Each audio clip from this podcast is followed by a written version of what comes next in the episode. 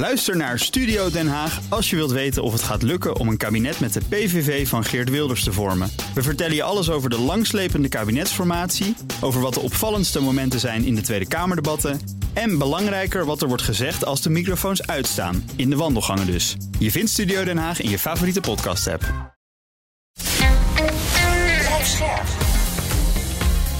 BNR Nieuwsradio. Napleiten. Wouter Laumans en Christian Vlokstra. Uh, Mike, die, uh, zoals je net zelf al zei, die heeft uh, ontkend verantwoordelijk te zijn voor de dood van Rowena. Dat ontkent hij nog steeds. Um, in zijn beleving is hij niet, is hij niet schuldig aan het doden van, van Rowena.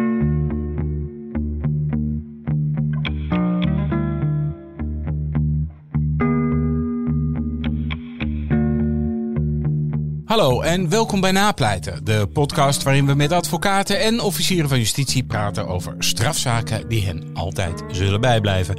Mijn naam is Wouter Laumans en naast me zit strafpleiter Christian Vlokstra. Welkom Chris. Dankjewel Wouter. Even de huisregels als gebruikelijk. In deze podcast praten we over definitief afgedane zaken en vanwege de journalistieke zuiverheid behandelen we ook geen zaken waar jij, Christian Vlokstra, als advocaat ook maar enigerlei betrokkenheid bij hebt.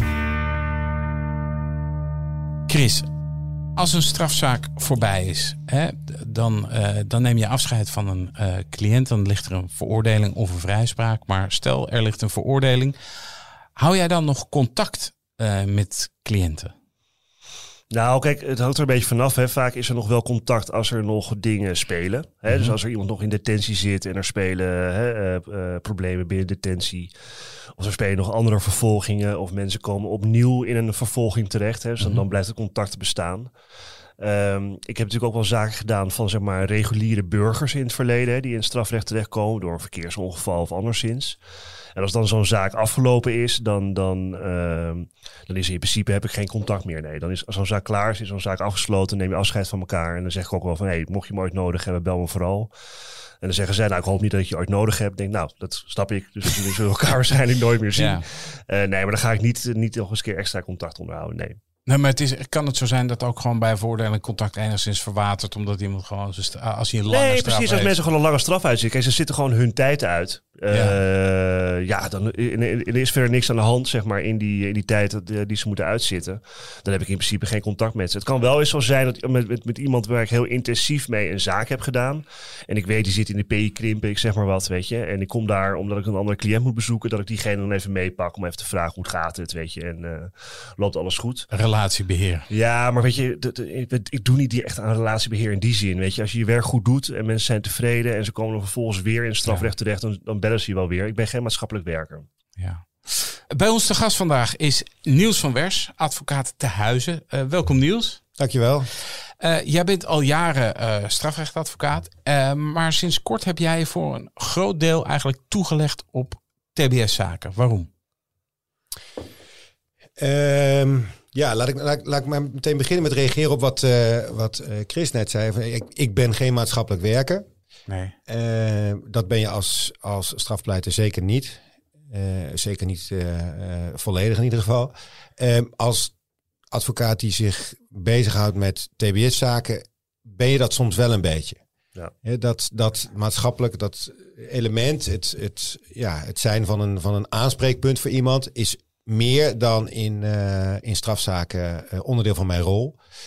En je openingsvraag was eigenlijk heel mooi in de zin dat ik daar ook bij kan aansluiten bij de beantwoording van de vraag eh, waarom.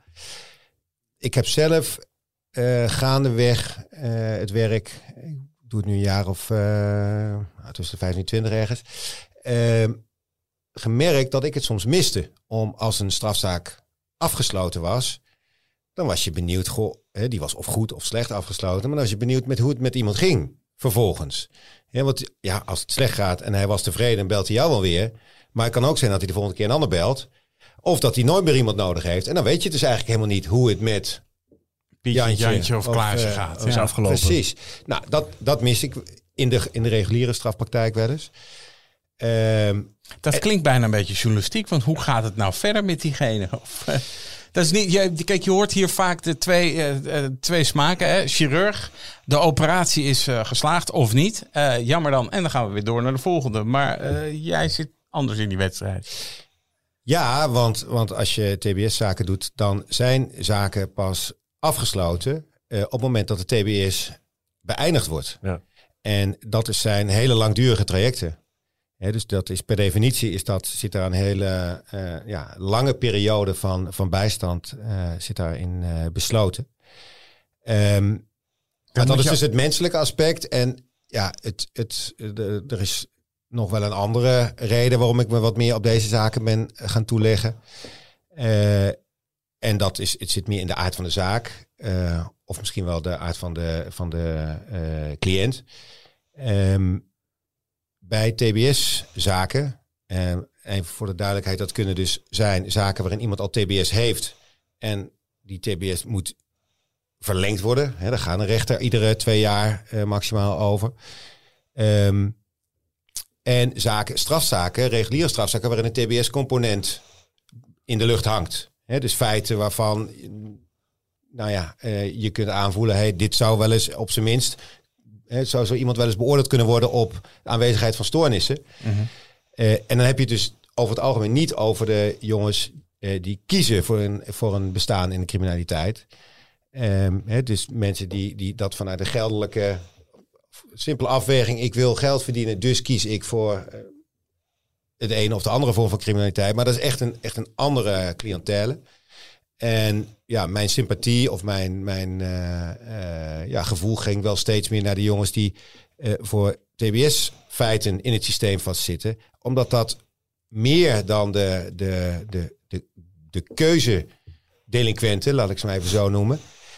jongens zijn met een, met een, vaak met een hele moeilijke achtergrond. veel ja, ellende van huis uit, van jongs af aan. Ja, die, die komen op hun beurt dan eh, ook weer in een systeem terecht. Daar gaat mijn sympathie wat meer naartoe. Ja, even een vraagje, want je, je, je, je zegt iets interessants. Hè? Eh, je hebt natuurlijk de strafzaak, kun je hebben, hè, waarin, waar mogelijk een TBS-maatregel eh, eh, kan volgen. Nou, die zaken doe je ook, neem ik aan. Zeker. Ehm, maar dan kan het ook nog wel over bewijs gaan natuurlijk. Hè. Heeft iemand überhaupt iets gedaan, ja of nee? Moet worden gekwalificeerd? Hè? Zeg maar het werk wat ik ook verder doe.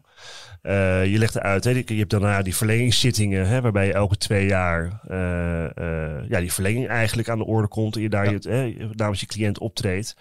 En ik kan me zo voorstellen dat normaal, met name in dat traject, dat je dan eh, heel erg een aanspreekpunt wordt voor iemand die in die behandeling zit, weinig mensen misschien ziet en eigenlijk alleen maar zijn advocaat af en toe heeft die, die voorbij komt. Ja, nou dat is, dat, dat is inderdaad het geval. Ehm, kijk, TBS krijg je niet zomaar. Nee. Hè, voor voor eh, simpele winkeldiefstallen ga je niet een TBS-kliniek in. Dus, dan, dus er is iets aan de hand. Nou, datgene wat er met iemand aan de hand is, zorgt ervoor dat, er- dat er bovendien een delict begaan wordt. ehm, dat over het algemeen ook best pittig is. Ja.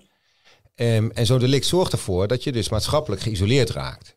Niet alleen eh, doordat je wordt opgesloten, maar ook omdat jouw eigen omgeving Zich eh, vaak afkeert. ja, zich, zich van je afkeert. En, en dat hoeft niet eens meteen een, een hele expliciete eh, we willen nu niks meer met je te maken hebben te zijn. Eh, maar langzaam, als iemand maar lang genoeg in de kliniek zit, dan, dan verwateren eh, de, ja, de, de, de contacten. Eh, en ja, ik maak best wel wat mee dat ik voor cliënten, nou echt, dat ik, dat ik het idee heb dat ik voor hem tot zijn intimie behoor. Ja. Ja, en dat is natuurlijk Ja, dat een horen we gek, hier- gek ja. idee. Maar dat, dat zijn dus trajecten van een lange adem. Daar moet je echt wel zin in hebben. Dat zijn dus ook wel dingen waarvan... Ja, dat, dat, dan, dat is bijna eh, werk met een soort eh, missie erachter. Nou ja, misschien wel een beetje. Meer hulpverlener dan advocaat. Het, laat ik zeggen dat dat ook wel in me zit. Ja, ja. Ja. Was dat altijd al zo? Of is dat iets wat zeg maar gegroeid is? Dat je misschien begon als een, een ambitieuze advocaat in die zin. Hè? eh, wat, wat ik bijvoorbeeld was, wat wel veel mensen zijn. Hé, je wil de grote zaken doen en knallen, knallen, knallen. En dat je in de loop der jaren daar kwam. Of had je dat altijd al? Eh, nee, ik denk dat ik, dat ik ook wel begonnen ben met dezelfde ambitie als jij. Ja, Eh, eh, dat hele oppervlakkige, eendimensionale. nee. hoor, grapje. ehm, maar ja, dit is, dit is er wel een beetje ingegroeid. Ja. Ja. Ja. Want het is geen wel, wat ik weet, ik weet, kijk, een van zijn kantoorgenoten is een, eh, eh, Jan Jesse Liefdink, is een oud eh, kantoorgenoot van mij ook. Toen in het verleden Kleren Hamer. En ik heb met hem Ja. wel eens daar gesprekken over gehad, hoeveel impact eigenlijk het, hè, die, die, die rol op hem ook had. Hè? Elke keer waarbij die mensen langs de enige zijn die, die er voor die mensen is, alles maar aanhoren. Ja, je bent hun laatste een strohalm. En dat kan. ik heb ook wel eens een andere advocaat gesproken, of een andere advocaat gesproken, die zeggen ja, die telefoon gaat en daar is iemand weer, want jij bent de enige voor die voor voor voor zo'n. TBS eh, eh, eh, klant. Ja. En dat is en dat is best wel intens. En het zijn soms ook wel mensen waarvan je denkt, nou, ehm, ik weet niet of ik het zo leuk zou vinden dat hij mij elke dag of elke week belt of zo. Dat zijn natuurlijk mensen, veel eisende mensen kunnen het zijn. Dat klopt, dat is helemaal waar. Ehm, maar dat is ja, dat spanningsveld van je eigen grenzen bewaken. Eh, hoe ver ga je voor, voor je cliënten? Neem je op een weekend? Eh, ga je voor iedere in beslag genomen telefoon? eh, spring je eh, op je fiets? Of eh, zeg je, luister, het is eh, vrijdag. ehm, zou je me maandag even kunnen terugbellen? Ja. Ehm, en dat, ja, ja, dat, dat spanningsveld is hetzelfde. En vaak is het natuurlijk ook zo dat als je dingen een beetje op afstand houdt. Ja, en dat zit ook wel een beetje in mij hoor, moet ik eerlijkheid halve toegeven. Soms lossen problemen zich ook vanzelf op. Nee, ja, Vaker wel dan niet. Ja, Ehm, de zaak waar we. Het is, het is een, eh, een uitzending die een beetje anders is dan andere. Want de zaak waar we het vandaag over gaan hebben. We gaan het niet zozeer over de strafzaak hebben, maar eh, over de nasleep daarvan. Maar toch is het wel belangrijk om de strafzaak eh, te noemen. Eh, en dat is een zaak die heel Nederland begin deze eeuw in, eh, in zijn greep hield. Die van Rowena Rikkers. Eh, en zij is ook wel bekend als het meisje van Nulde. Eh, op 27 augustus 2001 werd daar eh, op het strand bij Nulde het rompje gevonden van een destijds onbekend meisje. Eh, door de media werd ze toen het meisje van Nulde gedoopt. Enkele dagen later werd haar ho- hoofdje gevonden bij Hoek van Holland. En in oktober 2001 werd in het Veluwemeer een handje gevonden. Uiteindelijk werd het meisje geïdentificeerd. En dat was dus de vierjarige Rowena Rikkers uit Dordrecht. Uiteindelijk werden haar moeder en haar stiefvader opgepakt. Eh, haar stiefvader, dat is Mike J. Eh, haar moeder werd voor haar rol bij de verdwijning veroordeeld tot acht jaar cel. Zij is inmiddels alweer op vrije voeten. Stiefvader Mike J., die altijd heeft ontkend dat hij verantwoordelijk is geweest voor de dood van Rowena, werd veroordeeld tot 12 jaar en TBS. En in die TBS verblijft hij sinds 2009. Ehm, zoals gezegd, Niels, jij was tijdens de strafzaak niet de advocaat eh, van Mike J. Hoe heb jij die zaak destijds gevolgd? Heb jij hem gevolgd? ja, ik heb hem gevolgd. Ik was in die tijd eh, volgens mij nog aan het afstuderen. Ehm, eh, dus ik zal hem gevolgd hebben op televisie, in de krant. Ehm, ja, eigenlijk net als eh, het gros va- van het land. Nog niet met de, ja, met de bril van, van de strafrechtadvocaat die ik later ben geworden. Maar wel als nieuwslezer. En ja, dat was natuurlijk wel een verhaal wat, eh, eh, wa- wat je niet onberoerd kon laten. Dat was, toch, dat was toch het verhaal van dat, dat ze uiteindelijk ook, dat, ze hebben dat hoofd toch gereconstrueerd. Klopt. Ja. En op die manier, want ze wisten in eerste instantie helemaal niet wie het was, toch? Nee, het was echt uh, dat, dat, dat, uh, dat rompje werd gevonden. Toen hebben ze haar uh, hoofdje gereconstrueerd. Dat is uh, gereconstrueerd door een, een hele bekende uh, reconstructiearts in, in, in Engeland.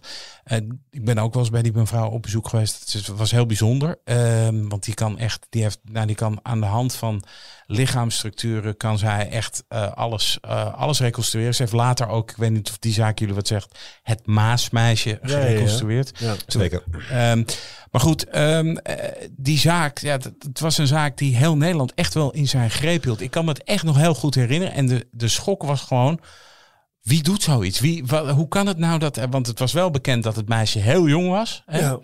Uh, en ja, nee, ik kan me herinneren dat Nederland echt op zijn. Uh, ja, op zijn ze werd natuurlijk in delen gevonden. Een handje, ja. een rompje. Dus dat, ja, dat geeft wel door aan. heel Nederland. Ja, hè? dus dat geeft wel aan dat er iets, uh, iets heftigs gebeurd is, natuurlijk. Want hoe kwam Mike J. uiteindelijk bij jou terecht?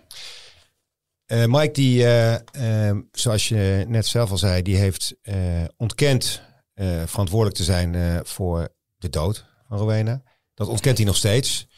Um, in zijn beleving is hij niet, is hij niet schuldig aan het doden van, van Rowena. Um, Want wat is precies zijn verhaal? Want ik, voor de luisteraar die dat niet weet. Ja, het verhaal van, eh, van Mike is eh, het verhaal van eh, een, eh, een, ja, een, een, een beschadigde eh, jongen, man, eh, toen jongeman, eh, die eh, eh, zelf uit een eh, gezin ja, vol, vol, laat ik zeggen, opvoedkundig geweld kwam. Ja. Hij werd met de harde hand grootgebracht. en nou ja, dat is in ieder geval de wereld waarin die, die die kende van, als kind. Ehm, hij heeft een relatie gekregen met, met Wanda. ehm, en ehm, zag in haar een kwetsbare vrouw die hulp nodig had. Dat is de moeder van Rowena. Dat is de moeder van Rowena. Eh, en hij heeft toen ehm, besloten, eh, ik ga die, die- dat meisje, ik ga die vrouw redden. Die ga ik helpen. Want die, De moeder. de moeder. Ja. Zij zat in een, in een, in een, eh, hele, last, een hele lastige relatie met de, met de vader van eh, Rowena en haar zusje Rochelle. Ehm, en zij wilde uit die relatie stappen. Eh, of die relatie was al uit, maar ze had nog last van hem. In ieder geval, ze had iemand nodig om haar te steunen. En daar was Mike. En dat is later onderzocht door, door eh, nou ja, me- mensen die daar verstand van hebben. Die hebben hem ehm, hebben over hem gezegd, ja, hij heeft last van een reddersyndroom. Hè, hij, heeft, heeft narcistische trekken, eh, antisociale trekken, maar ook een, een reddersyndroom. Dus als hij die, hij zag een kwetsbare vrouw en voelde de, de, de noodzaak of de, de behoefte om haar te, te helpen, te redden. En is zich met de opvoeding van die meisjes gaan eh, bemoeien. Want als zij, werden, want zij werden verliefd. Zij kregen een relatie. Zij kregen een relatie, werden Ja. verliefd. Eh, zij is bij hem ingetrokken. Die kinderen ook, die twee meisjes. Die kinderen ook. En, en Mike kreeg toen dus ineens twee kinderen ook eh, ja, onder zijn hoede. Ja. En was totaal niet eh, capabel eh, als, eh, eh, als, als, als opvoeder. Nee, want hoe oud was hij toen ongeveer, weet je dat? Maar Mike zal toen eh, begin 30 geweest zijn. 1,32 rond die koers, denk ik. Ja, dus hij kreeg, kreeg, eh, kreeg opeens eigenlijk de zorg over twee jonge meisjes Ja. eh, in een gezin wat al problemen kende. Ja, wat al problemen kende. En ehm, voor hem was eh, eh, zijn, zijn relatie met het, de oudste van de twee nog steeds piepjong. Hè? Dat meisje was vier. Rowena was dat. Rowena, ja. Ja. ja, Ehm, maar hij had daar heel veel moeite mee. Met, met haar ja, eh kleuterpuberteit. Hè, dat, ja, want kleuters kunnen lastig zijn. Ja, Eh, dat weet eh weet wij ik alle ook, drie, ja. geloof ik. Ja. Ehm, Ja. ehm, maar ja, eh, Hij was niet hij, geëquipeerd. om hij was daar- niet geëquipeerd om daar op een, op een, eh, op een goede manier mee om te gaan. Eh, Werd en- dat fysiek of... Ja, dat werd af en toe ook wel fysiek. Er zijn wel Ja. wat corrigerende tikken eh, uitgedeeld. Ja. Zeker, zeker. Ja, dat heeft, dat heeft hij mij in ieder geval wel, in, eh, wel, toevertrouwd. En dat, ik voel me overigens ook vrij om hierover te praten. Laat ik dat eventjes heel Ja, duidelijk maar- zeggen. Ja. Ja. Ja, want er zijn natuurlijk veel mensen uit ons vak die hier naar luisteren en denken, wat zit, wat zit die jongen nou allemaal over eh, uit zijn eh, Geheimhouding te klappen. geheimhouding te klappen. Nee. Eh, ik, Je hebt- ik, ik, ik heb vrijbrief van hem om hierover eh, te praten. te praten. Maar goed, hij komt in dat gezin en dat, dat- dat- het gaat al niet heel erg goed. Het gaat niet heel erg goed. Eh, ja, je kunt je de wanhoop van jonge ouders, of stiefouders voorstellen. Ehm, en ehm, zijn verhaal is dat het, dat meisje had een eetstoornis, at heel slecht, eh, gaf veel over. En daar hadden ze heel, heel moeilijk mee. Was lichamelijk dus ook niet sterk. Ja, was vaak ziek, moest veel overgeven. Nou ja, bloedarmoede. Een zorgenkind. En ehm, Mike vertelt dat hij op een avond eh, ziet dat zijn hond, dat was best een, eh, een, een, een, groot dier. Eh, Een Staffordshire Terrier, geloof ik, hè? Groot, Ja, groot ja. beest. geloof het wel, ja. Eh, dat lijkt eerst te spelen.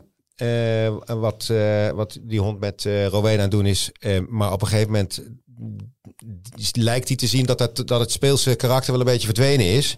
En denkt hij, ik moet, ik moet die hond van eh Rowena afhalen. En dat doet hij eh, niet zachtzinnig. Eh, hij denkt dat hij mogelijk haar toen, eh, nou ja, ook heeft eh, geraakt. Ehm, Hij heeft die hond een schop verkocht. hij heeft die hond eh, van, van Rowena afgetrapt, hè, zo zou je het kunnen Ja. zeggen.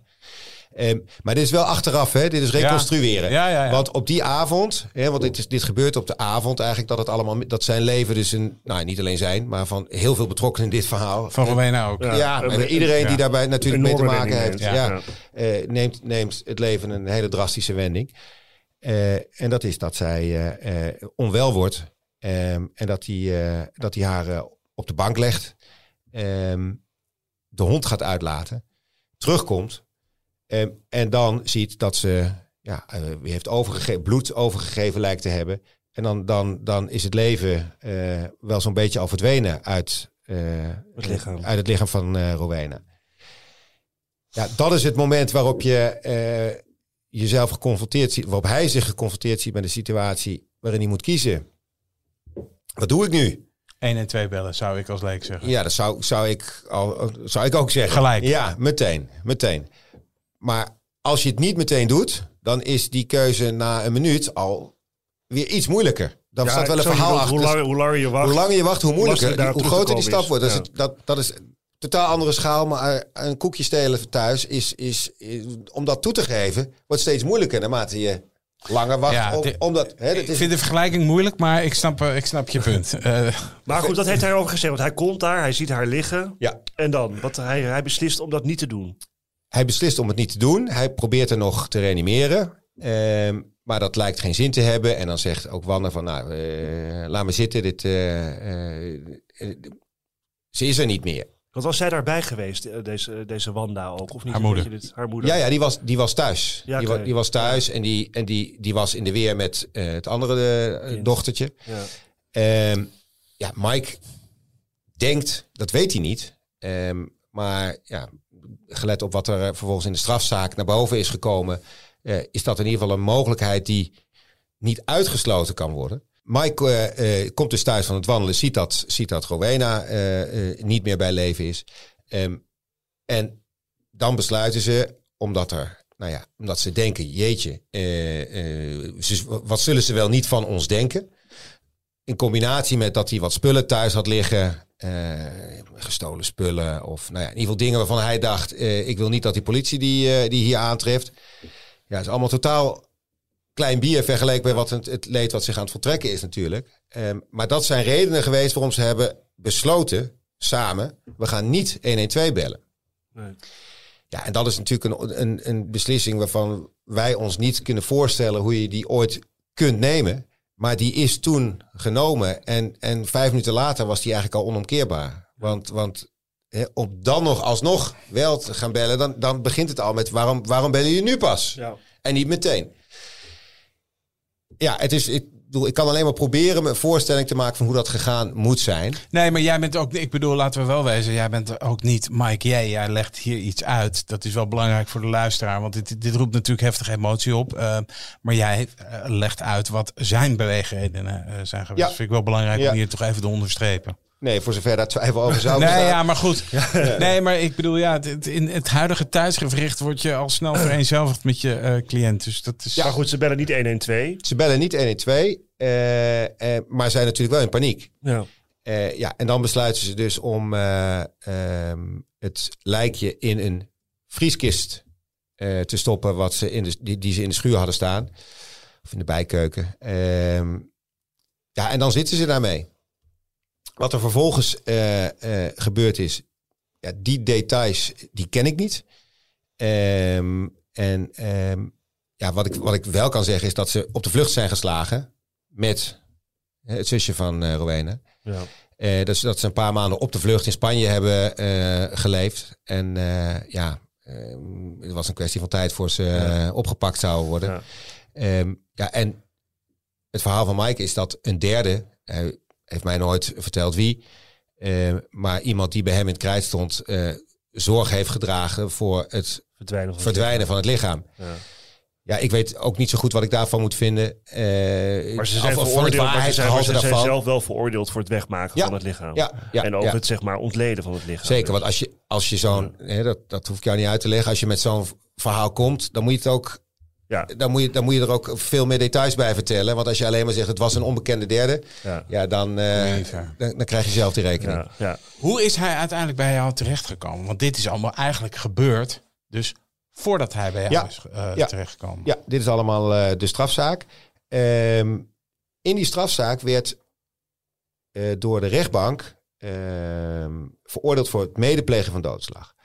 Eh, niks bijzonders zou je zeggen. Ehm, maar toch wel, want de doodsoorzaak van Rowena is nooit vastgesteld. Dat komt omdat ze zo lang... Dat, Omdat Dat ze is- gewoon eh, geen lichaam direct hebben gevonden waar, waar ze dat, heeft, dat, heeft, dat heeft uiteraard eh, Ja. de, de zaak enorm bemoeilijkt. Ja. ja, ja. Daardoor hebben ze, zeer waarschijnlijk hadden ze, ja, dat weet ik ook niet, maar de kans is groot, in ieder geval een stuk groter, dat ze die doodsoorzaak wel hadden kunnen vaststellen, natuurlijk, als ze meteen eh, de, de, de- Aangetroffen was. Ja. Een leek zou kunnen denken, ehm, dat was ook precies het doel eh, om, om Ro- Rowena in een vrieskist te leggen en haar lichaam eh, zo weg te maken. Maar goed, dat, maar dat ik, is vind nooit, die, ik vind die gedachte heel begrijpelijk. en is Ja. nooit Ja. vastgesteld. nee, Nee. is nooit vastgesteld. Eh NFI heeft, is niet verder gekomen dan... Er zijn heel veel afstrepen. Er zijn twee mogelijkheden over. Of ze heeft een hartaanval gekregen. Die veroorzaakt zou kunnen zijn door geweld. Dus er zit al een twee Mhm. traps eh, mogelijkheid in. Dat was optie 1. En de andere optie was verstikking. Ja. Nou, Mike weet, ik heb er niet verstikt. Ik heb er wel thuis achtergelaten. eh, Maar ik heb er niet verstikt. Dus als zij door verstikking, dus door toedoen van iemand anders om het leven is gekomen, dan, dan is daar eigenlijk maar één kandidaat voor. Dat is Wanda. Want dat is de enige die er nog bij leven gezien zou hebben. Ja, dat is ook natuurlijk heel lastig. eh, want dat is, die mogelijkheid is voor hem natuurlijk ook heel moeilijk te, eh, te accepteren. Überhaupt. Voor iedereen denk ik ook. Ja, ja, dus nou ja, je, je blijft zitten met een onbevredigend, eh, onbevredigend gevoel van oké, er is een meisje gruwelijk om het leven gekomen, maar we weten toch niet precies hoe. En ehm, ja, dat is natuurlijk voor het vaststellen van iemands aandeel eh, bij de dood van een ander toch wel behoorlijk relevant. Hè? Hoe Ja. iemand om het leven is gekomen. Nou ja, hij heeft de uitspraak van de rechtbank in Zutphen ehm, geaccepteerd. Ja, hij heeft ervoor gekozen om niet eh, die zaak in hoger beroep nog aan het gerechtshof voor te leggen. 12 jaar in TBS. 12 daar had jaar vrede TBS. Hij had daar vrede mee, omdat hij natuurlijk ook wel wist dat hij... eh, bedoel, hij heeft ontkend wij het hebben gedood. Maar hij heeft nooit eh, gezegd dat hij eigenlijk eh, hè, dat hij, dat hij nergens schuldig aan is. Hij snapt heel goed dat zijn eigen handelen eh, zeer verwijtbaar is. En wat kwam er uit die, uit die TBS-rapportages tijdens die strafzaak? Weet je dat nog? Of Dat weet je natuurlijk. Nou, dossier. Of ja, was- dat, was- kijk, dat is, dat, hij, is, ehm, hij is toen natuurlijk onderzocht in het Pieter Baan Centrum. ja. En toen hebben ze geconstateerd dat er dus wel sprake was van persoonlijkheidsproblematiek. Eh, hè, dus hij had een, een narcistische eh, persoonlijkheidsstoornis. Eh, hij had een, geloof ik nog een andere stoornis met antisociale eh, trekken. Eh, nou ja, er was, wel, er was wel wat aan de hand met hem. Ehm, en dus is die, die TBS-dwangmaatregel ook helemaal ja, niet verwonderlijk. Nee. Die, is, eh, die is goed te volgen. Maar goed, ehm, hij, de uitkomst van de strafzaak zat hem toch niet lekker. Ja, want hij, hij bleef zitten met het idee, ja, eh, maar, maar ik wil eigenlijk ook wel weten hoe ze nou precies om het leven is gekomen. En als je uitgaat van zijn verhaal, kun je je dat ook wel weer voorstellen. Ja. Nou, dus hij heeft contact gezocht toen met het kantoor waar ik toen werkte. Dat was eh, het eh, kantoor van eh, Britta Beulen, Stijn Franke en nog een paar anderen. Daar ben je ooit begonnen. Daar ben ik ooit begonnen, ja. ja, ja. Ehm, heet nu weer heel anders. Zo gaat dat in de advocatuur. Ehm, en hij kwam op dat kantoor eh, omdat hij op zoek was naar één, iemand die zijn TBS-advocaat kon worden. Maar belangrijker nog voor hem toen, iemand die wilde onderzoeken of er mogelijkheden waren voor een herziening. Want hij had spijt gekregen van het feit dat hij niet in hoog beroep was gegaan Ja, tegen dat ja daar kwam het eigenlijk op neer. Hij, Ja. is, hij, hij, hij was op zoek naar, naar ja, ehm, rechtvaardigheid. Klinkt wat, eh, wat, wat krom in deze zaak.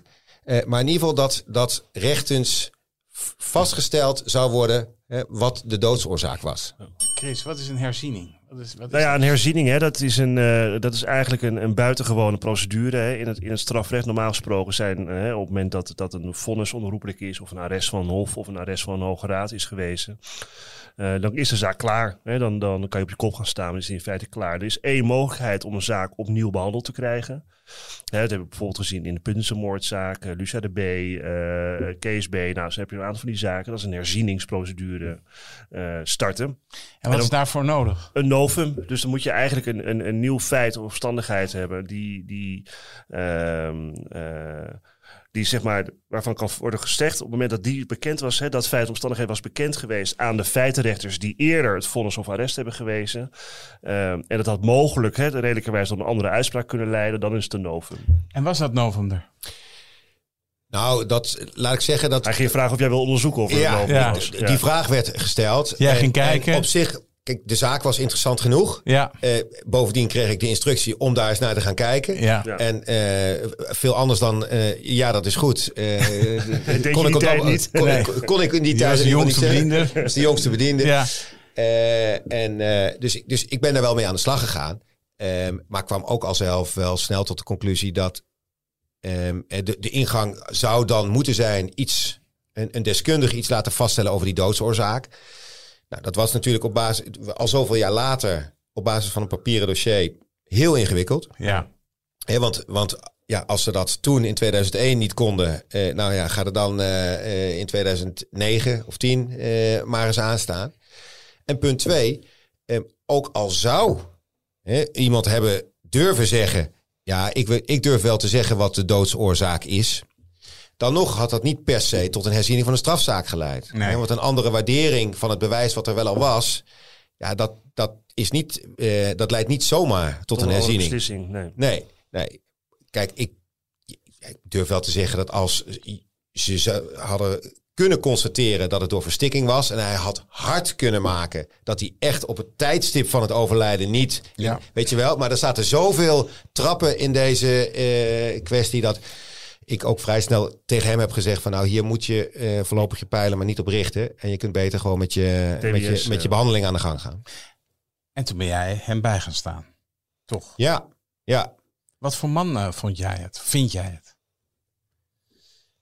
Want je gaat, hè, kijk, op zo'n moment, en dat weet je misschien op dat moment nog niet, ga je een langdurige relatie, eh, eh, eh, langdurige relatie aan. Ja, Dus je zou kunnen beargumenteren, dan heb je ook een soort klik met iemand nodig. Misschien wel. Eh, ik weet niet of Ja. dat een vereiste is, maar Nee, dat is, dat is zeker in, in, in, in het eh, TBS-veld is het wel een vereiste dat je, dat je een bepaalde klik hebt met je Vertrouwen, een cliënt. goede vertrouwensband hebt ook, toch? Ja, maar het, kijk, eh, zo'n cliënt moet zich vrij voelen om jou te bellen en met zijn, eh, zijn klachten, zijn frustraties, zijn, zijn, zijn ongenoegen, eh, ja, da- dan moet hij in ieder geval vertrouwen in jou hebben. Ja. En andersom, als ik bij ieder telefoontje van iemand denk, oh jezus, daar heb, Heb je je hem weer. weer. Ja, dat, dat kan ik echt niet Nee. eh, eh, eh, hè, acteren dat dat er niet is. Mag ik jou vragen, en we hebben de verjaardagsvraag hier altijd. Ehm, hoe reageert jouw omgeving daarop? Als je zeg maar de man die, eh, eh, die vastzit eh, het meisje van Nulde. voor het meisje van Nulde. Als je, als je vertelt dat, dat jij die bijstaat. Krijg je daar, eh, vertel je dat? Ik, of, of, of is dat iets wat op Maar het, is verjaardag... geen, het is geen geheim. nee. Eh, maar hoe wordt erop gereageerd? Op verja- nou, ik feesten moet, en ik, moet eerlijk, kijk, ik moet eerlijk zeggen dat, dat ehm, als mensen de tijd nemen om, om even een paar minuten eh, ook het antwoord op die vraag Ja. te willen aanhoren. Ja, en je merkt, ja, dit is, niet een, dit is niet een verhaal wat je even in een, Nee. een minuutje er doorheen, op een verjaardag er doorheen jast. Ehm, maar dat er over het algemeen best begripvol wordt gekeken naar mijn rol in dit verhaal. ja, ja. En mijn rol is die van, van procesbegeleider. ja. Nu in ieder geval. Om hem door zijn TBS-behandeling heen te begeleiden. Ik ik ja, ben niet degene die beslissingen neemt over of hij wel of niet naar buiten mag. En wat hij voor therapieën die moet volgen. Eh, eh, eh, daar ga ik allemaal niet over. Nee. Ik begeleid hem in, in dit proces. En ja, als je het gewoon zo bekijkt, dan, ja, dan heb ik, moet ik eerlijk zeggen dat ik, ik heb, ik heb nog nooit Nee. borrelnoten naar mijn kop gekregen, om, omdat ik hem bijsta. Nee, dat snap ik. En Nee. wat, wat voor man is het? Wat voor, wat voor man vind jij het? Ik bedoel, in, ik ga neer af op jouw perceptie. Eh, hij is eh, joviaal. Hij heeft in zekere zin wel gevoel voor humor. Hè? Dus hij houdt, hij houdt van lachen. Hij houdt van praten. Hij, hij praat eh, eh, Veel. Ik, veel. Ik moet hem af en toe afremmen. Eh, hij mij misschien ook wel, bedenk ik me nu ineens. Maar dat heeft hij me in ieder geval nog nooit gezegd. Ehm, en het is een man die, die wel ehm, gekrenkt is. Hè, door, door, maar goed, dat, is ook, dat heeft, heeft de, de loop van zijn behandeling alles mee te maken. Daar komen we vast zo op. Eh, maar hij, daar zit ook wel een bepaalde mate van boosheid in hem. Ja, gevoed door de situatie waarin die, eh, eh, waarin die zit. Want si- sinds wanneer zit hij geplaatst in een TBS-kliniek? sinds Sinds twee- 2009. En sindsdien zijn hij hem ook een beetje bij eigenlijk. Dus je Ja, hebt al flink ja wat- eigenlijk vanaf, het, vanaf eh, zo'n beetje vanaf het moment dat zijn eerste verlenging speelde. Zo, ja. is, Dus je hebt al een flink aantal verlengingszittingen met hem gehad eigenlijk Ja. ook al. ja, Wat, ja. wat, hoe gaat dat nu dan? Hoe gaat dat goed met die behandeling? Wat, wat, wat kom je tegen? Nou, ehm, ja, dat, daar kan ik ook niet in twee zinnen op antwoorden. Nee, maar we hebben de Eh, tijd. Hè? we hebben de tijd. scheelt. We hebben de tijd. Eh, het is de hele tijd heel goed gegaan Ja. met hem. Ehm, maar de laatste jaren is er, eh, is er duidelijk een, eh, een verandering eh, ten negatieve eh, opgetreden. Ehm, ja, in, in de behandeling. Ja. Ehm, ook in zijn welzijn. Ehm, dus ja, als je me vraagt hoe gaat het nu met hem, dan is het antwoord niet zo goed. Nee, nee maar ik bedoel meer zeg maar, gewoon in, de, in die TBS. Want kijk, ik bedoel, jij bent TBS-advocaat. Ik bedoel, Ja. je kijkt natuurlijk ook van... zijn er perspectieven om deze man uiteindelijk hè, via verloven... eh, uiteindelijk op vrije voeten te krijgen wellicht? Ja. Eh, je hebt al een flink aantal verlengingszittingen gedaan. eh, Hoe gaat zo'n verlengingszitting? Hoe, hoe, wer, hoe, hoe, hoe gaat dat? Dat, dat weten Ja. denk ik veel luisteraars niet. Kom ik zo terug op de vraag van Chris. Ja, Ehm, een verlengingszitting is een eh, zitting waarbij eh, de kliniek een rapport moet schrijven eh, met een advies over de vraag: moet een TBS-maatregel nog verlengd worden? De ja of de nee? Nou, dat is is dat bijna. gewoon in, de rechtbank ook? eh, wordt Die dat- zittingen zijn ook openbaar. Ja. Eh, en vinden ook in de rechtbank plaats door de strafkamer. Dat zijn gewoon strafrechters. En soms rechters die, die veel TBS-zaken doen. Dat is altijd heel prettig. Ehm, maar er ligt dus een rapport van de kliniek. Ondertekend door de, de behandelcoördinator en een psychiater. Ehm, de stoornis die ooit is aangetroffen is nog steeds aanwezig of verminderd of er gebeurt ook nog heel soms wel eens dat er ineens een andere stoornis is. Maar het uitgaan van de stoornis die ooit is vastgesteld, die is nog niet uitbehandeld. Ehm, en dat heeft tot gevolg dat als we de maatregel zouden beëindigen, dat er nog steeds een, een, een reëel risico is dat iemand opnieuw, als gevolg van die stoornis, de fout ingaat. Ehm, dan wordt er vervolgens eh, ja, beschreven hoe, hoe de behandeling verloopt, hè, welke, welke doelen er behaald zijn, welke nog niet, eh, wat het verlofkader is, hè, hoe ver iemand is, zit in zijn, in zijn, in zijn verlofopbouw. Ehm, ja, en dan, en dan wordt op zo'n zitting dus besproken met zo iemand eh, van hoe, nou, zijn eigen verhaal te horen. En de behandelcoördinator zit er ook vaak bij om een toelichting te geven. En de rechtbank moet dan uiteindelijk beoordelen in hoeverre het noodzakelijk is om die maatregel dus inderdaad nog te verlengen. En dat gebeurt dan met maximaal twee jaar. En als er aanleiding voor is, kan het ook met voor een periode van een jaar zijn. Totdat iemand zo goed vorderingen heeft gemaakt dat het tijd is om het toezicht wat de kliniek uitoefent over te dragen aan de reclassering. Dan wordt een TBS-maatregel voorwaardelijk beëindigd. Onder de voorwaarde dat je houdt aan een hele rits voorwaarden die dan door de reclassering worden opgesteld en eh, ook gecontroleerd. Maar dat, dan zijn we wel een fase waar Mike net niet beland is.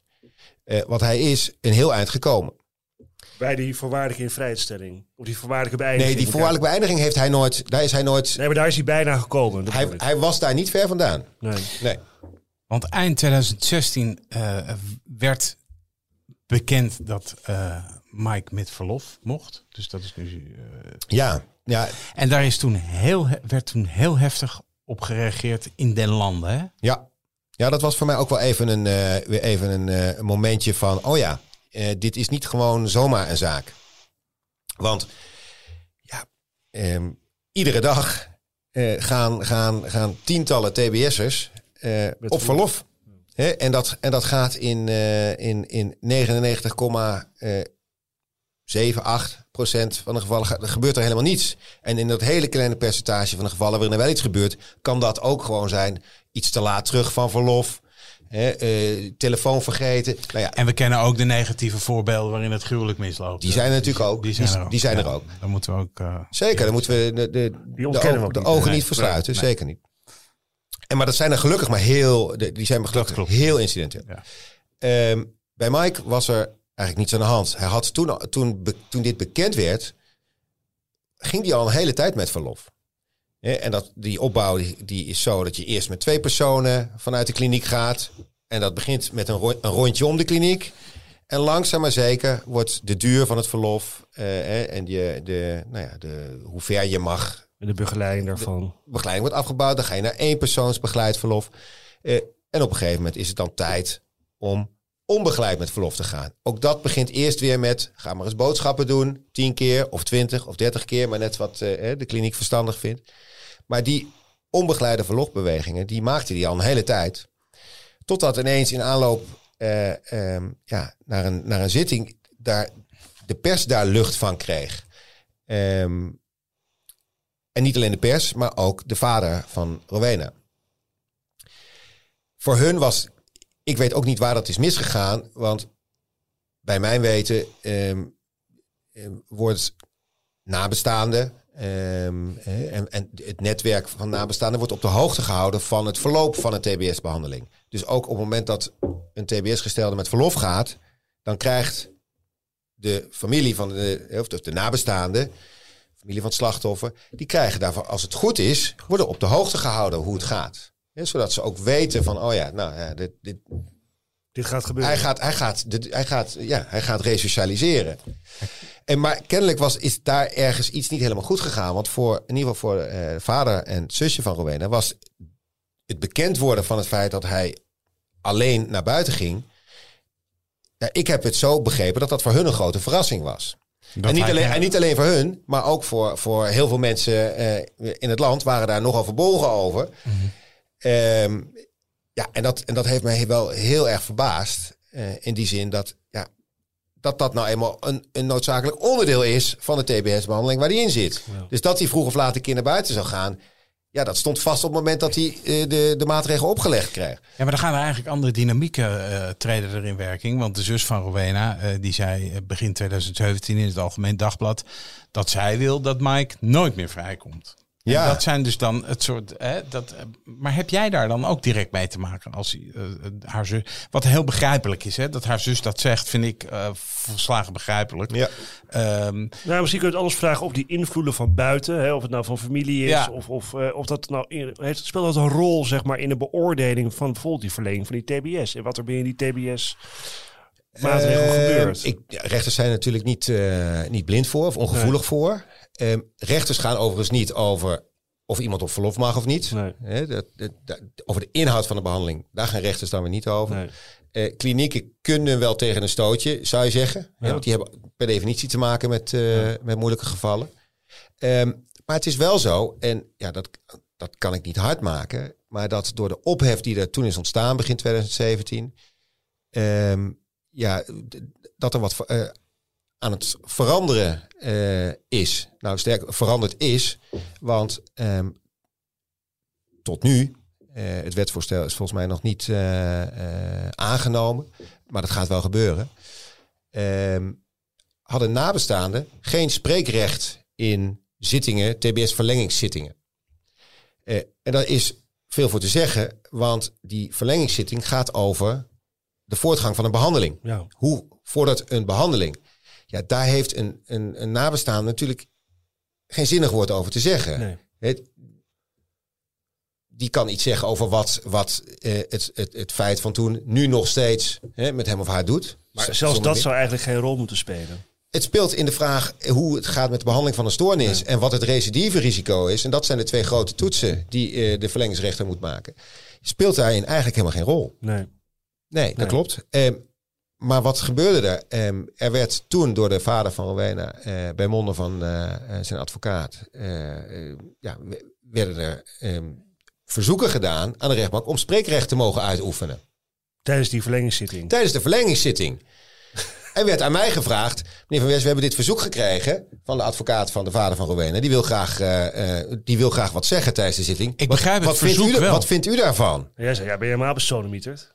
Nee, kijk, ik, niet? ik, ik, Ah, ik niet, kijk niet- even... niet met die woorden, Nee, maar, daar- maar maar daar kwam het wel op neer. Heel, heel Ja. even jongens, ik begrijp de vader van Rowena Nee. daarin volkomen. Ik begrijp Ik ook... zou ook als de, de, de man die vastzit voor, de, eh, voor, voor het eh, wegmaken van eh, het lichaam van mijn dochter, zou ik ook dat Nee, proberen. maar ik zou bedoel, dat willen eh, ook. Tuurlijk, maar die, die vader van Rowena valt ook helemaal niets te verwijten. Dat is allemaal prima. Nee, nee, even duidelijk is dat ik daarin geen verwijt Nee, nee, heb nee, naar, maar ik bedoel- Heel, heel, heel begrijpelijk. Ja. Alleen het systeem zit anders in elkaar. Eh, Ja. Het is niet relevant. Kijk, om het even heel lullig te zeggen, ik bedoel, moet je me niet kwalijk nemen. Maar goed, de, de, de, de nabestaande slachtoffers, die worden bediend in het vonnis, om het zo maar even te zeggen. Hè, die mogen hun zegje doen tijdens, tijdens de strafzaak. Die mogen tegenwoordig dingen zeggen over bewijs, over wat voor lul de verdachte is en over dat ze een schadevergoeding willen hebben. Ik hoor enige ergernis. Nou ja, goed, omdat het, omdat het echt totaal uit de, uit de klauwen giert. En dan krijgen ze een vonnis en dat is het dan. ik vind, vervolgens- sorry, maar ik vind, ik vind slachtofferverklaringen vaak. eh, eh, soms vind ik ze ook uit de Zeker, bocht gieren. En soms vind ik ze echt wel dat ik denk, nou, dat, Ja, maar ik heb ook niks, ik heb ook niks tegen een rol Nee, voor slachtoffer in het strafproces Er zit een ander, veel pijnlijker punt in het of de vraag of een, of een slachtofferverklaring wel of niet dienstbaar is.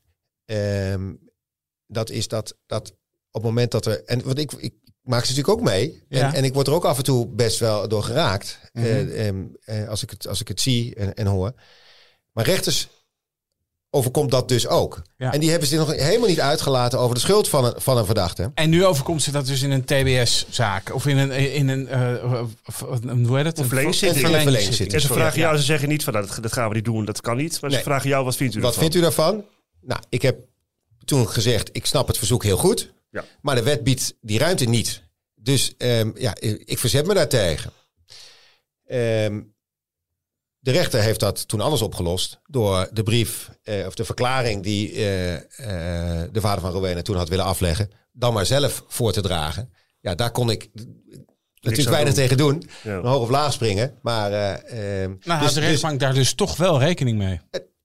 in die zin wel. En dat is Ja. natuurlijk Kijk. wel, en dat is natuurlijk vreemd op het moment dat de toets die gelegd wordt bij de TBS-verlengingszitting niets te maken heeft met hoe de slachtoffers nog steeds lijden onder het feit. Wat iedereen begrijpt, hè, op nabestaanden. Maar dat, heeft niet, dat, dat staat niet in verhouding tot, of een relatie tot een relevante relatie tot de toets die bij zo'n verlengingszitting aan de orde is. Ja. Maar goed, eh, eh, de uitbreiding van de slachtofferrechten die, eh, is nog in, in, volle gang. En ook eh, dus inmiddels zover dat, dat nabestaanden spreekrecht gaan krijgen bij TBS-verlengingszittingen. Jij vindt daar Ik wat vind, van. het, ik vind het wat ongemakkelijk, eh, omdat, ik, omdat ik de relevantie eh, eh, moeilijk kan volgen. En zoals Chris net ook zei, ja, dat, dat moment is geweest. Ehm, maar ja, ehm, het, het is een maatschappelijke ontwikkeling waar ik eh nou, nou eenmaal mee te maken heb. Maar goed, je zei, het ging heel goed. En toen gebeurde dit. Eh, terug naar de behandeling van Mike. Ehm, hij was een, een, ehm, ja, een modelpatiënt, zou ik niet willen zeggen. Ehm, maar hij deed het best goed in de kliniek. Er was aanvankelijk wel veel eh, weerstand, want hij erkende zijn delict niet. En je kunt je voorstellen dat dat lastig is voor een behandelaar. Ja. Hè, als iemand eh, ja, niet wil de verantwoordelijkheid nemen van wat ja. hij gedaan heeft, dan kun je over het waarom. Het is een lastig gesprek. Ja, dat is een heel ingewikkeld gesprek. Dat is een ingewikkeld gesprek. Dus, dus als iemand zijn delict niet erkent, wat overigens bij TBS-gestelden vaker gebeurt hoor. En die kunnen ook succesvol resocialiseren. Maar het helpt wel als je Toegeeft, toegeeft, ik, heb iets, ik heb iets gedaan Ja. en, en, en, en kunt uitleggen waarom. Ja, dan begint eigenlijk de, de, de, hoe heet het, hè? de boetedoening. Ja, ja. Nou ja, dat was dus bij, in zijn geval lastig. Maar desalniettemin heeft hij zich eh, een, ja, best wel eh, goed door die behandeling eh, ja, heen ge- bewogen. Eh, was op een gegeven moment voorzitter van de patiëntenraad in, eh, in de kliniek. Ehm, en, en hij zorgde nooit voor incidenten. Hij heeft in die eh, inmiddels, wat is het, 12, 13 jaar dat ik hem bijsta, heeft nooit één positieve urinecontrole gehad. Heeft nooit geweld gebruikt. Geen drugsgebruik bedoel, bedoel je? Dan? ja, geen drugsgebruik. Eh, en dat gebeurt nog alles in de TBS-kliniek. Mhm. Ehm, hij heeft dus, er is nooit melding geweest van een ge- gewelddadig incident. Eh, terwijl die best wel vijandig bejegend is door mede. ja, je begrijpt, ook in de TBS-kliniek, waar allemaal mensen zitten die voor niet zulke hele. Maar ook eh, daar heb je rangen en ook, standen. ook daar heb je rang en stand en hij stond bepaald niet bovenaan. Ehm, maar dat, dat ging een model TBS, zegt zijn advocaat. Eh, nou ja, Ja, ik weet, het is een beetje flauw, maar ik bedoel, Ja. ik, snap, ik snap waar je naartoe gaat. Ehm, het, het ging goed. Ehm, nou ja, totdat ehm, hij eh, in een. ehm, dat is, dan zit je echt al tegen die voorwaardelijke beëindiging aan, hè, die, ik- die ik net benoemde. Eh, dus tegen het moment waarop de kliniek gaat kijken, nou ja, is het niet tijd om het toezicht over te dragen aan de recassering. Dan zit je in een transmurale woning. Transmuraal verlof geniet je dan. En dat is een, in zijn geval was dat een woning grenzend aan de kliniek appartement. maar waarin die wel zelf naar binnen en naar buiten kon. Hè, dus je hoeft niet meer eh, onder begeleiding door poortjes. Nee. Je, hebt, je, hebt in, je, je bent al aan het oefenen met de sleutel van je eigen Mhm. voordeel. En een vervolgstap eh, van, van, dat, van, van die fase is dat je naar een woning gaat die echt buiten het ja.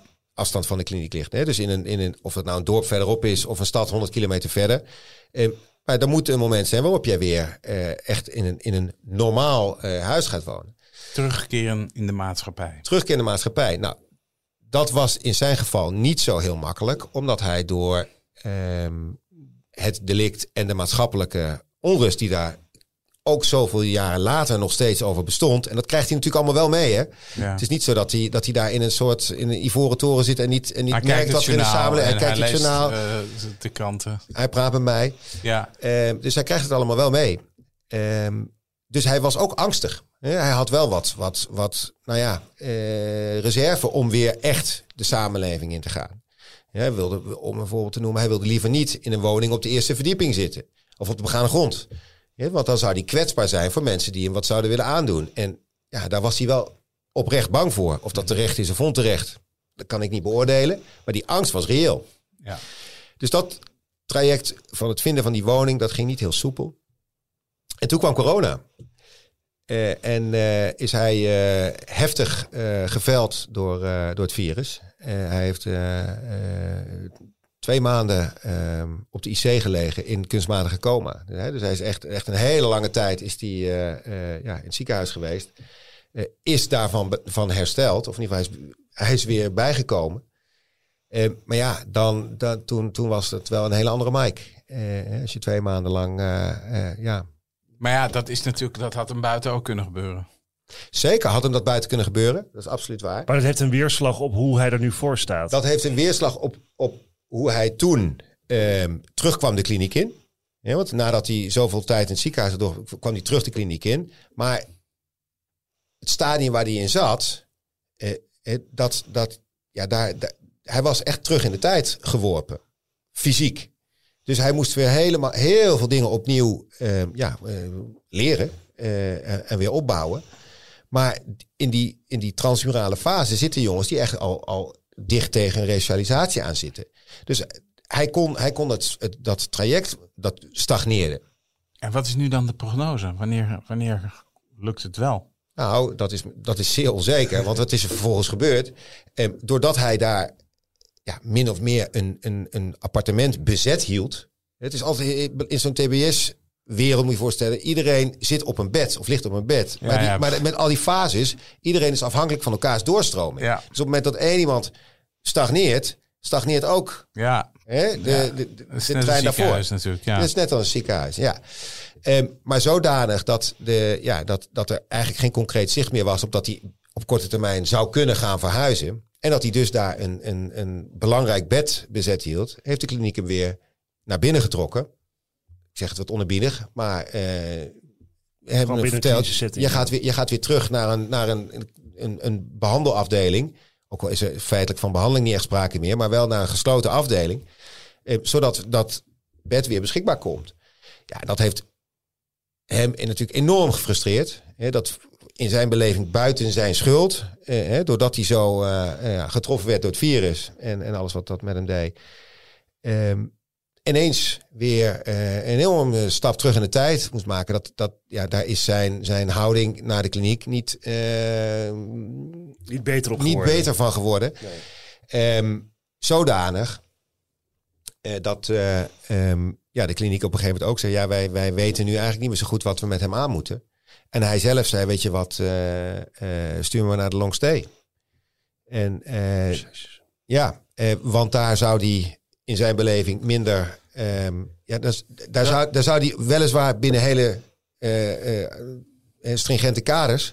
Maar dan zou die niet meer een afhankelijk zijn van, van beoordelingen van behandelaars. Of die wel of niet op verlof. Weet je, je wereld is daar, is daar heel beperkt, maar heel duidelijk. Ja, want de long stay, daar kom je nooit meer af, toch? Dat is altijd een beetje de perceptie van. Dat is, Ja, dat dat, is maar, de dat is, dat is, maar dat, is, dat is net zo'n misverstand als dat levenslang levenslang is.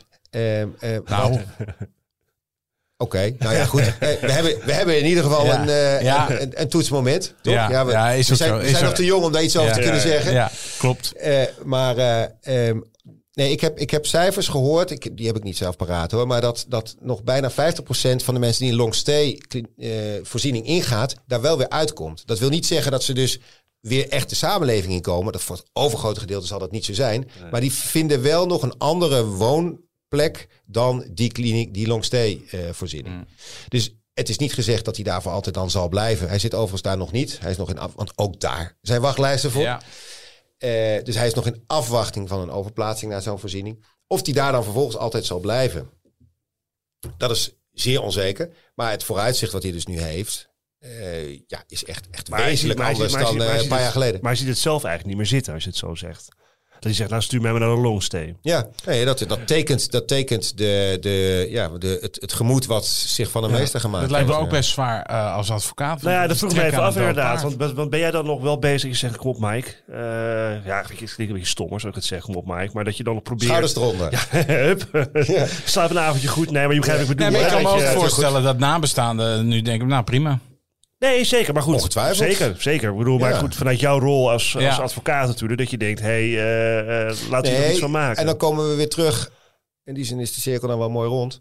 Weer terug bij het begin van het gesprek. ehm, eh, waarin we het hadden over mijn rol als eh, eh, ja, maatschappelijk werker. Procesbegeleider. procesbegeleider. Ja, het, nu is mijn rol als het gaat om zijn er, kan ik hem nog helpen in het vinden van, van behandelmogelijkheden of, of hè, kijken naar oplossing hoe we toch die resocialisatie weer op gang kunnen krijgen.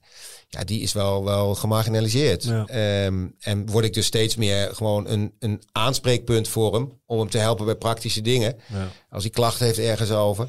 Maar ja, ik, ik heb, ik heb ooit gedacht, hè, en heb ik ook afgesproken toen met de, we gaan, we, zijn, we gaan hier aan beginnen samen en, en we maken het af. Dus ik begeleid je naar de finish. Ehm, maar het begint er wel op te lijken eh, dat we die finish helemaal niet gaan halen. Nee. Als de finish tenminste is, hè, weer zelfstandig buiten eh, leven. Nou, ja. Dankjewel Niels van Wers voor dit verhaal. Dat is een apart vak, hè? TBS-advocaat. Tot voor u. Ja. Het lijkt me, ja, het is ook zo eentje die, eh, waarvan je denkt, nou, dat moet je maar kunnen. Dit was Napleiten, de uitspraak in de strafzaak waar we het vandaag over gehad hebben. Die kunt u nalezen op rechtspraak.nl. Mijn naam is Wouter Laumans en naast me zit co-host advocaat Christian Vlokstra. Deze podcast is te beluisteren op Apple Podcasts en Spotify. Vergeet u vooral niet te abonneren. Dan bent u op de hoogte als er een nieuwe aflevering online staat. Verder zijn we uiteraard te volgen op Twitter en Instagram. Dank voor het luisteren en graag tot de volgende keer.